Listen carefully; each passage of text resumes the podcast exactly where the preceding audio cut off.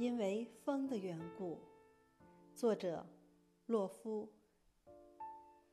昨日，我沿着河岸漫步到芦苇弯腰喝水的地方，顺便请烟筒在天空为我写一封长长的信。